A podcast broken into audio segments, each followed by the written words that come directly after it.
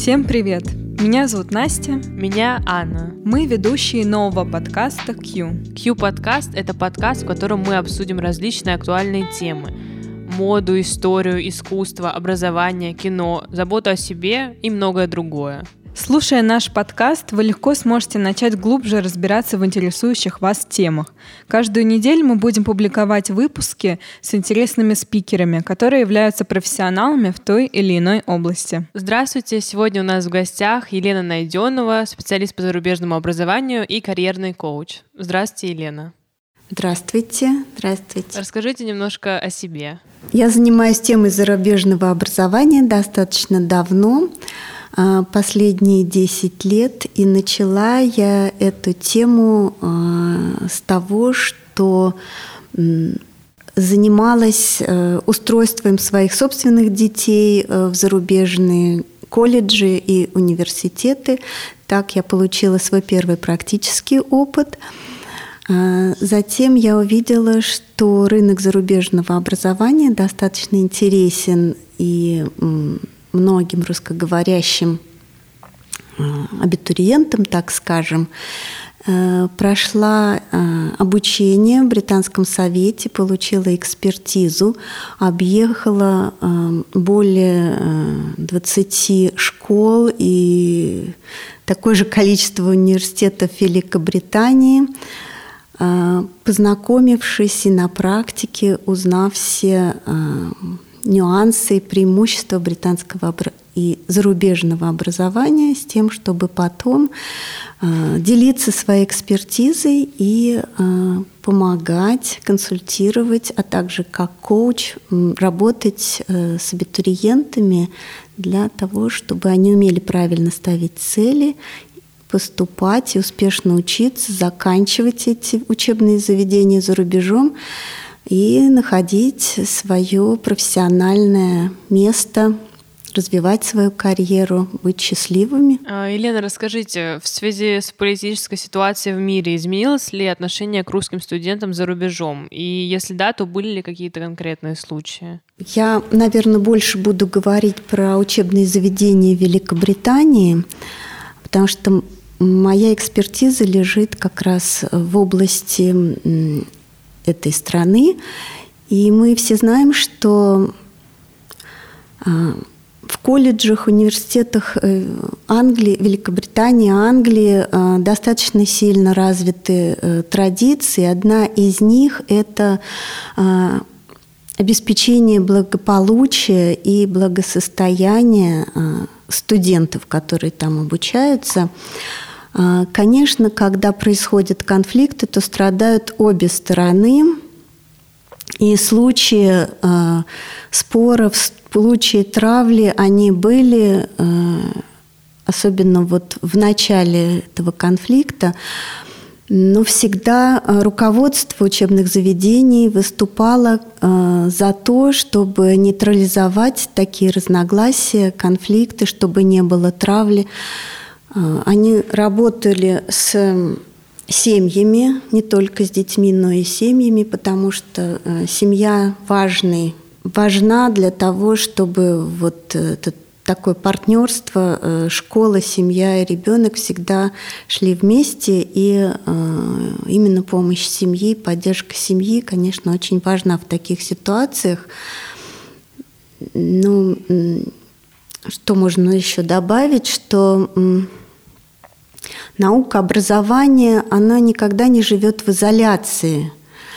А, она развивается, если э, есть культурный обмен, если есть э, международные э, совместные проекты и вмешательство политических конфликтов, э, ситуаций неприемлемо ни в одной цивилизованной стране. И если мы говорим о цивилизованном мире, то, конечно же, политика ни в коей мере не должна влиять на э, разные национальности, которые обучаются в данных учебных заведениях. А мы знаем, что рейтинги международных университетов как раз в том числе зависит и от того, сколько иностранных студентов там учатся. Отдельные случаи, да, бывали отдельные случаи, э, особенно вот весной этого года, когда э, военный конфликт э, только-только развивался, начинался, так скажем. Но при этом родители всегда вовремя реагировали, и школа вовремя реагировала, и вот этот, как я упомянула, союз родителей школы, они исчерпывали конфликт, объясняя детям, ну, как нужно себя вести, как правильно, уважительно, толерантно относиться к друг другу, потому что мы живем в одном мире, и мы должны строить совместно будущее такое, где будет комфортно и удобно жить всем национальностям. Сложнее ли стало поступление для русских студентов сейчас? В связи с политическим конфликтом или почему этот с... вопрос э, важен именно сегодня? Наверное, и то, и другое. И в связи с политикой, да и в целом все-таки сейчас уже 2022 год. Что изменилось за последние пару лет в поступлении? Стало ли сложнее? Может, есть какие-то советы для поступающих? Интересный вопрос. А, я думаю, что вот особых изменений на рынке зарубежного образования не наблюдается. Традиции, которые сложились уже веками, вот в частности в Великобритании, они так и остаются. Те же условия поступления. И, в принципе, я не вижу особой разницы Э, вот который был там два года назад, как вы спрашиваете, и сегодня э, в условиях поступления для российских студентов. И, э, ну, о чем можно сказать здесь, что все-таки стандарты поступления в Европе, они единые и, и отличаются от тех норм и стандартов, которые есть в российских университетах.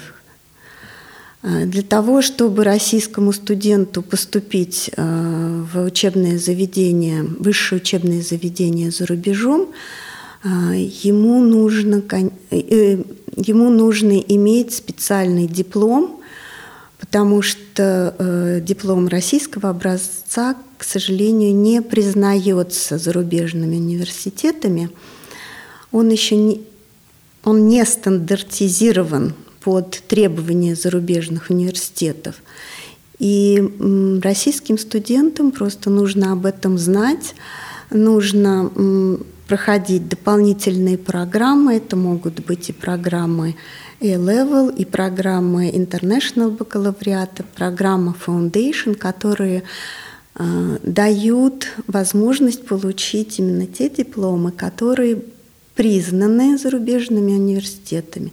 Кроме того, российскому абитуриенту, так же, как, впрочем, и другим иностранцам, которые поступают в ВУЗ за рубежом, необходимо сдать сертификат на уровень знаний английского языка, нужно написать мотивационное письмо, а, и некоторые вузы еще предлагают внутренние экзамены и интервью. Хорошо, спасибо большое. Не отходя от темы, а, в свете, в свете последних событий у некоторых может возникнуть вопрос, а, зачем мне учить язык, если все равно на данный момент трудно куда-то выехать и учиться, и вообще тяжело выехать. А, вот как вы ответите на такую реплику? А я предлагаю, давайте вместе порассуждаем. Аня, вот вы сказали, что английский язык нужен для того, чтобы путешествовать. И нужно ли его учить сегодня, э, если нет вот возможности активно путешествовать? А как вы думаете, для чего еще нужен английский язык? Ну, я думаю, для того, чтобы понимать, что происходит в мире, то есть знакомиться с разной информацией. Когда ты владеешь несколькими языками, то ты смотришь на одну и ту же ситуацию с разных сторон. Вот я с этим мнением не согласна, но вот есть ребята, которые говорят, зачем сейчас английский учить, вообще лучше русский выучить и сидеть здесь. Но я думаю, что просто ситуация может поменяться, и она поменяется. Вот, поэтому Но это мое личное мнение. Как переубедить вот э, этих ребят? Вот как им ответить? Ну, вы знаете, что каждый пятый человек на планете э, либо разговаривает, либо понимает английский язык. Очень много мировой культуры э, можно познать, зная английский язык. Английская литература, зарубежная литература, э, фильмы, поп-музыка. Слушать Битлов или э, Coldplay лучше на русском, на английском, на каком языке? На английском.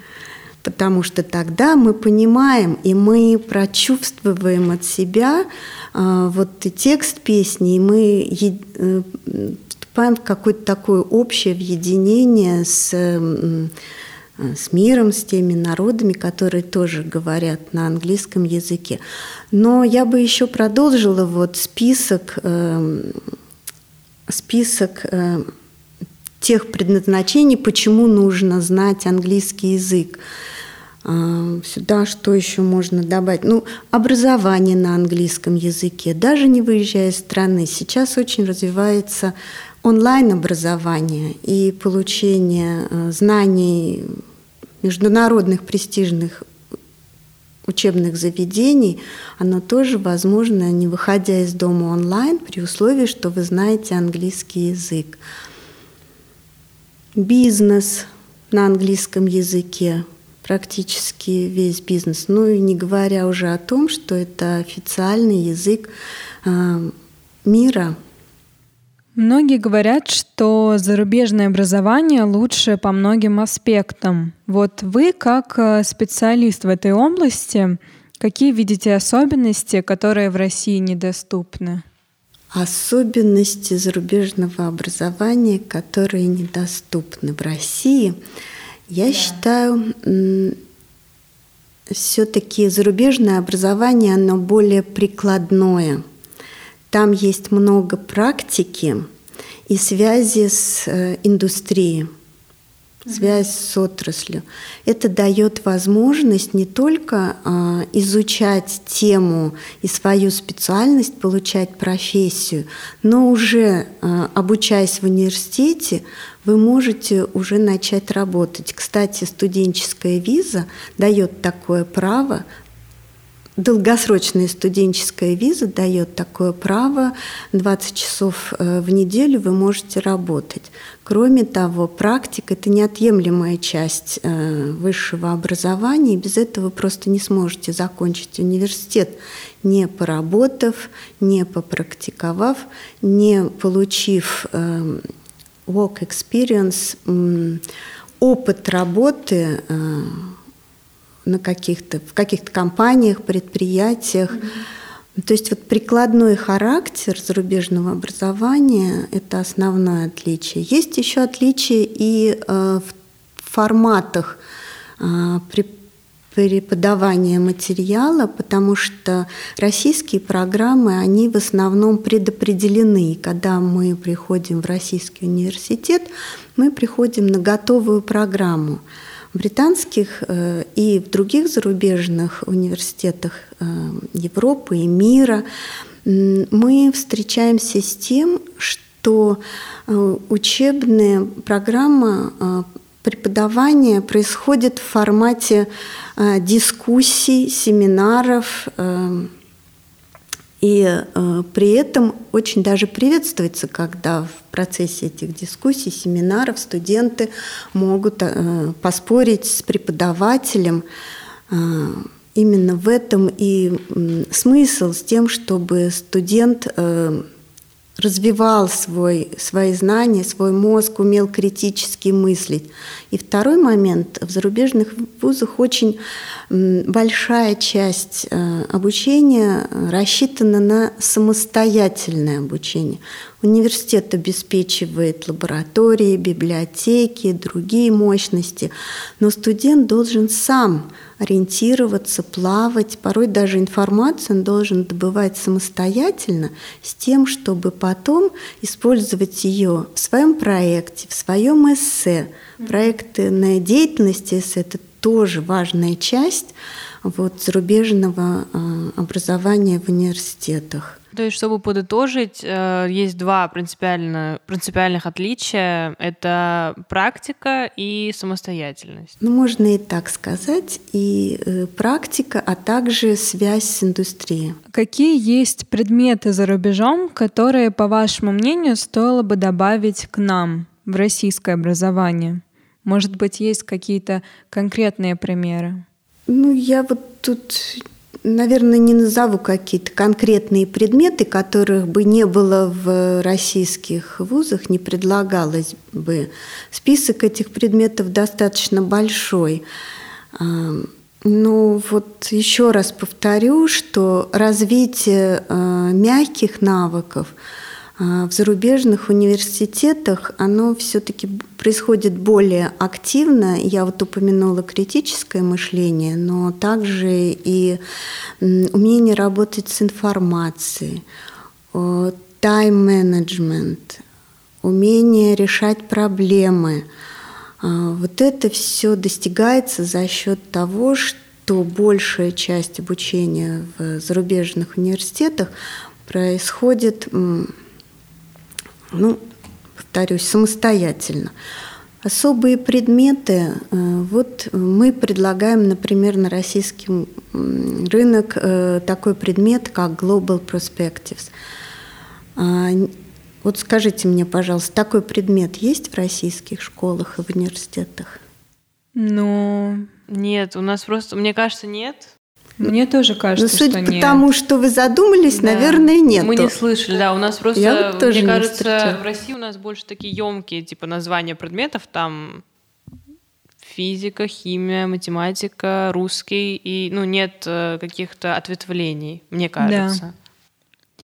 Ну вот можем предложить предмет Global Perspectives для изучения э, в школах, старших классах и в университетах. Этот предмет дает такое глобальное видение и позволяет посмотреть на окружение, на историю, географию, на любые сферы нашей деятельности с точки зрения космополита, человека мира.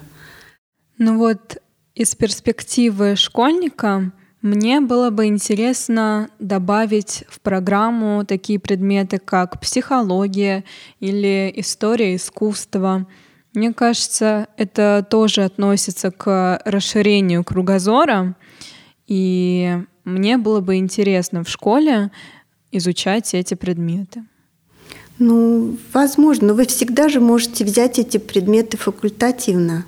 Ну, в школе нет. В школах, не, ну, по крайней мере, вот в государственных школах, школах нет такого, насколько я знаю. Ну, я имею в виду в рамках дополнительного образования. да, в это школе конечно, же школе. после внеурочные часы, Ну, там обычно, когда знаете, там шахматы, там волейбол, вот А, такое, да. шахматы, волейбол, спорт – это прекрасно, но вы всегда можете прийти с предложением в свою Предложение, школьную да. организацию, чтобы вот факультативно в рамках дополнительного образования после основного расписания в вашей школе был кружок или секция по психологии или истории искусств. Ну, если уж не в школе, то, конечно, есть много организаций, образовательных центров, где эти предметы а, преподаются, изучаются и достаточно успешно. Вот к тому, что мы сейчас сказали, эм, как вы считаете, правильно ли то, что э, в российской системе образования в 10-11 классах не предназначена выборность предметов? То есть если в Англии там дети после 9 класса выбирают предметы, которые они бы хотели изучать, и там отказываются от тех, которые им не нужны, то у нас мы все равно так или иначе э, изучаем все предметы. Вот вы считаете это верным или все-таки нужно последовать западному примеру? А Или, вот здесь я бы я предлагаю сначала немножечко разобраться. В Великобритании, например, дети идут в школу в 5 лет, учатся 11 лет, и после этого они получают сертификат о среднем образовании. На тот момент им исполняется 16 лет. Это как раз тот возраст, когда дети российской школы идут в 10 и в 11 11 класс.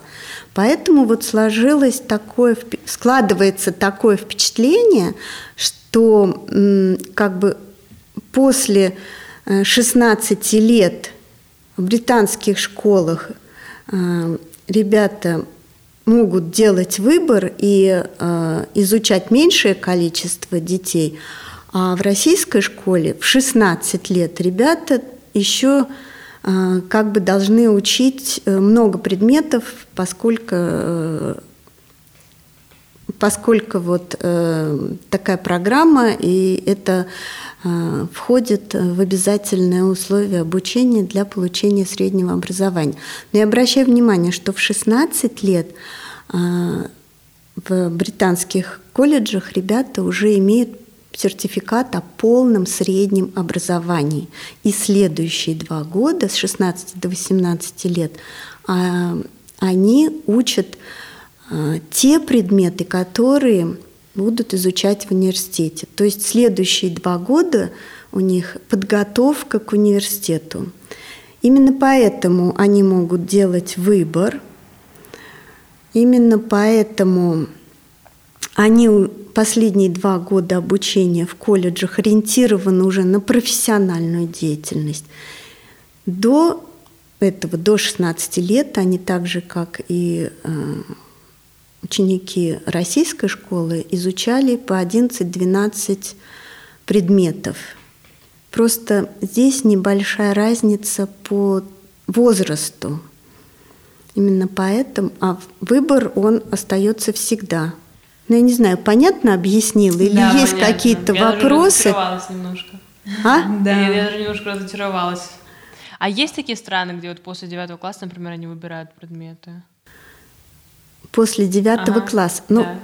к девятому классу... школа. Вот, они есть... уже имеют среднее образование. Угу. Они уже получили э, диплом да, о ну полном вот среднем образовании. Мы, получили, мы основное. Мы основное. Не полное. Вы в девятом классе получили не полное среднее образование, а в одиннадцатом классе получаете уже диплом о полном среднем образовании. И вот эти два года с 16 до 18, они просто по-разному распределены.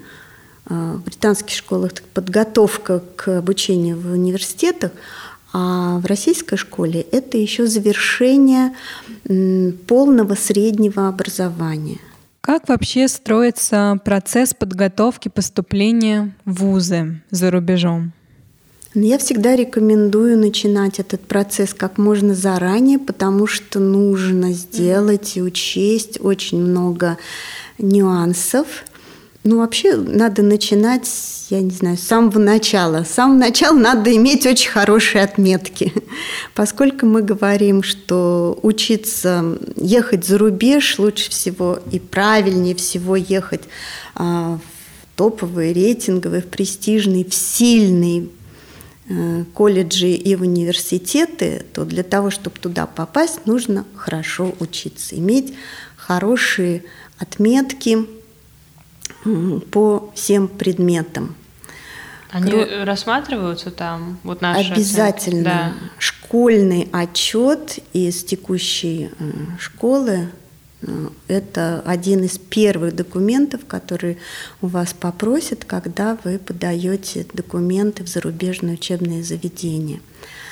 Э, далее нужно очень хорошо знать английский потому что без знания английского, естественно, вы ничего не поймете и не сможете успешно учиться в сильных университетах и колледжах. Нужно также поставить цель и э, понимать направление хотя бы э, свое по, по профессии, чтобы уже целенаправленно двигаться и готовиться. Умение написать мотивационное письмо. Это то, что не требуется для поступления э, в университеты, российские университеты, но обязательное требование для поступления э, в зарубежные университеты. Рекомендации, рекомендации учителей – тоже требования, которые вот необходимо выполнить, чтобы создать портфолио для поступления в зарубежный вуз. Что еще? Прохождение интервью. Ну, наверное, пожалуй, это вот основные э, задачи. Ну и, конечно, формирование бюджета, потому что э, обучение за рубежом, оно э, требует финансовых инвестиций. И э, это тоже важный момент, который должен быть заранее подготовлен. Говоря о бюджете, Сильно ли отличается стоимость обучения за границей по сравнению с российскими университетами? Ну, за границей в разных странах э, разные стоимости обучения. Если мы говорим о высшем э, образовании, то оно, наверное, не такое высокое, как все думают. Ну, например, во Франции это э, цифра варьирует несколько сот несколько, извините, тысяч евро в год. А, в Германии это может быть и бесплатное а, образование. А, Великобритании, Великобритании там десятки тысяч фунтов. Наверное, пожалуй, самое дорогое образование это в Америке. Но помимо самого образования при расчете бюджета, конечно, стоит включить туда и такие статьи расхода, как проезд, э, проживание, э, питание, транспорт достаточно дорогой в некоторых странах. То есть вот э, еще раз повторю, что формирование бюджета оно должно быть спланировано заранее. А... Назовите, пожалуйста, топ стран для получения высшего образования. Ну, есть специальные рейтинги, и, и э, э, ну, Америка э, всегда идет на первых строках этого э, списка. Великобритания, Австралия, Германия, Нидерланды, Франция. Э, ну, мы знаем, что рейтинги формируются в основном по таким параметрам, как э, академическая успеваемость учащихся. Очень важный момент эм, – это наличие международных студентов э, в этих учебных заведениях. Например, э, в университетах Великобритании учатся около полумиллиона иностранных студентов – и вот этот международный характер, он тоже э, является важным показателем рейтинга университета. Профессура, количество профессоров высшей категории тоже является параметром, по которым составляются рейтинги. Ну вот, наверное, так, да, вот такой список. Америка и Великобритания и Франция, да, вы сказали? Австралия. Австралия тоже. Австралия, mm Германия, Нидерланды, потом Франция. mm А вот а, по вашей практике русские студенты обычно возвращаются домой или остаются работать в той стране, куда они поступили? И по моей практике, и по официальной статистике, э, наверное, где-то только Четвертая часть российских студентов возвращается э, обратно в страну, потому что есть все возможности для того, чтобы продолжить карьеру за рубежом.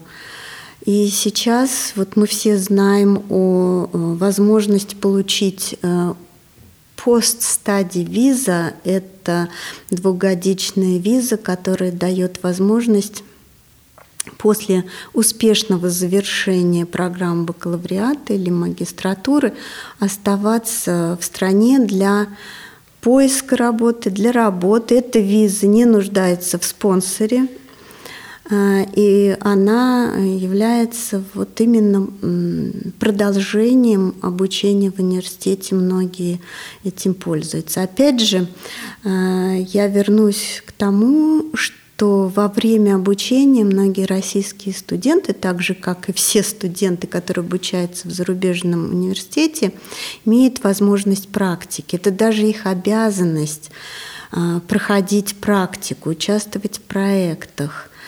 А, с тем, чтобы больше знать эм, о том, как ты свою профессию можешь применить и уже начинать применять, э, находясь вот на программе бакалавриата. Mm-hmm. У зарубежных университетов есть э, большая связь с индустриями.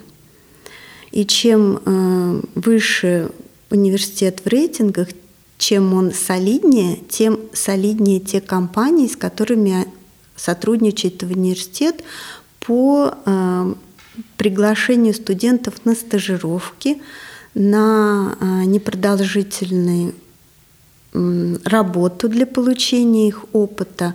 Многие свои проекты студенты университетов делают э, вот на базе этих компаний, и компании эм, как бы довольны тем, что они могут применить э, молодую живую рабочую силу. Иногда это оплачиваемые э, стажировки, опыт работы.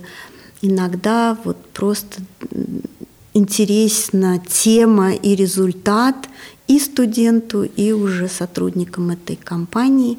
У меня есть такие примеры, когда вот действительно ребята, студенты университетов приходили э, в большие, ну, например, возьмем компьютерную индустрию, да, студент учится на программе Science, приходит э, к разработчикам и помогает участвовать э, в разработке каких-то софтвер, носит свою творческую, новаторскую, молодую э, лепту в проекты, э, новый подход, новая атмосфера. И действительно результаты говорят за себя, за себя. там что-то сдвигается с мертвой точки, что-то идет, новые направления появляются. И все это, конечно, студенту в копилочку. Таким образом, э, российский студент, так же как и другие иностранные студенты, могут зацепиться, так скажем, и э, развить свой нетворкинг, остаться на работу э, по приглашению этих компаний.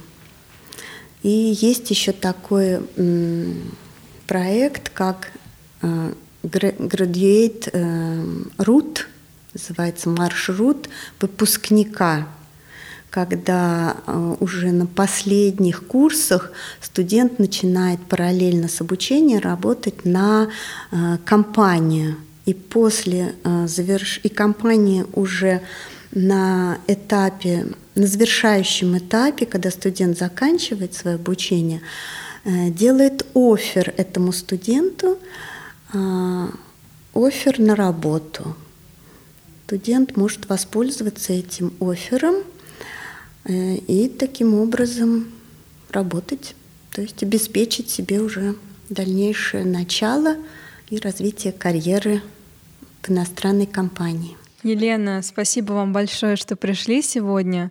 Получился очень познавательный разговор, так что ждем вас еще.